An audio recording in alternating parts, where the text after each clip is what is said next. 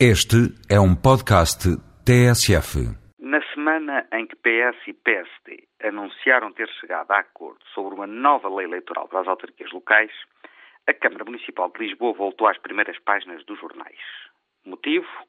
A rejeição pela maioria do PSD na Assembleia Municipal de uma atualização de impostos municipais, implicando assim uma perda de receita de 9 milhões de euros, e o anúncio do chumbo de um empréstimo de 500 milhões de euros, negociado pelo Executivo com a Caixa Geral de Depósitos, para pagar dívidas contraídas em anteriores mandatos.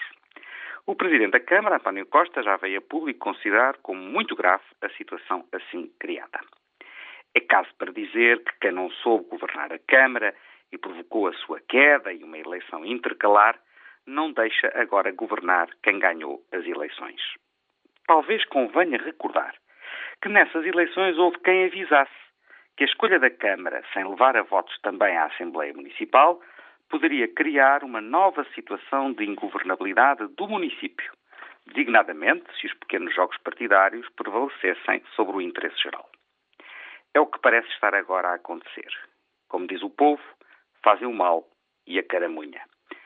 Por isso, talvez seja avisado que a primeira questão a que PS e PSD devem responder quando apresentam uma nova lei eleitoral autárquica seja precisamente sobre o que é que esta nova lei traz como mais-valia para evitar no futuro estas situações de impasse que põem em causa a governabilidade hoje da capital do país, amanhã de qualquer outra Câmara.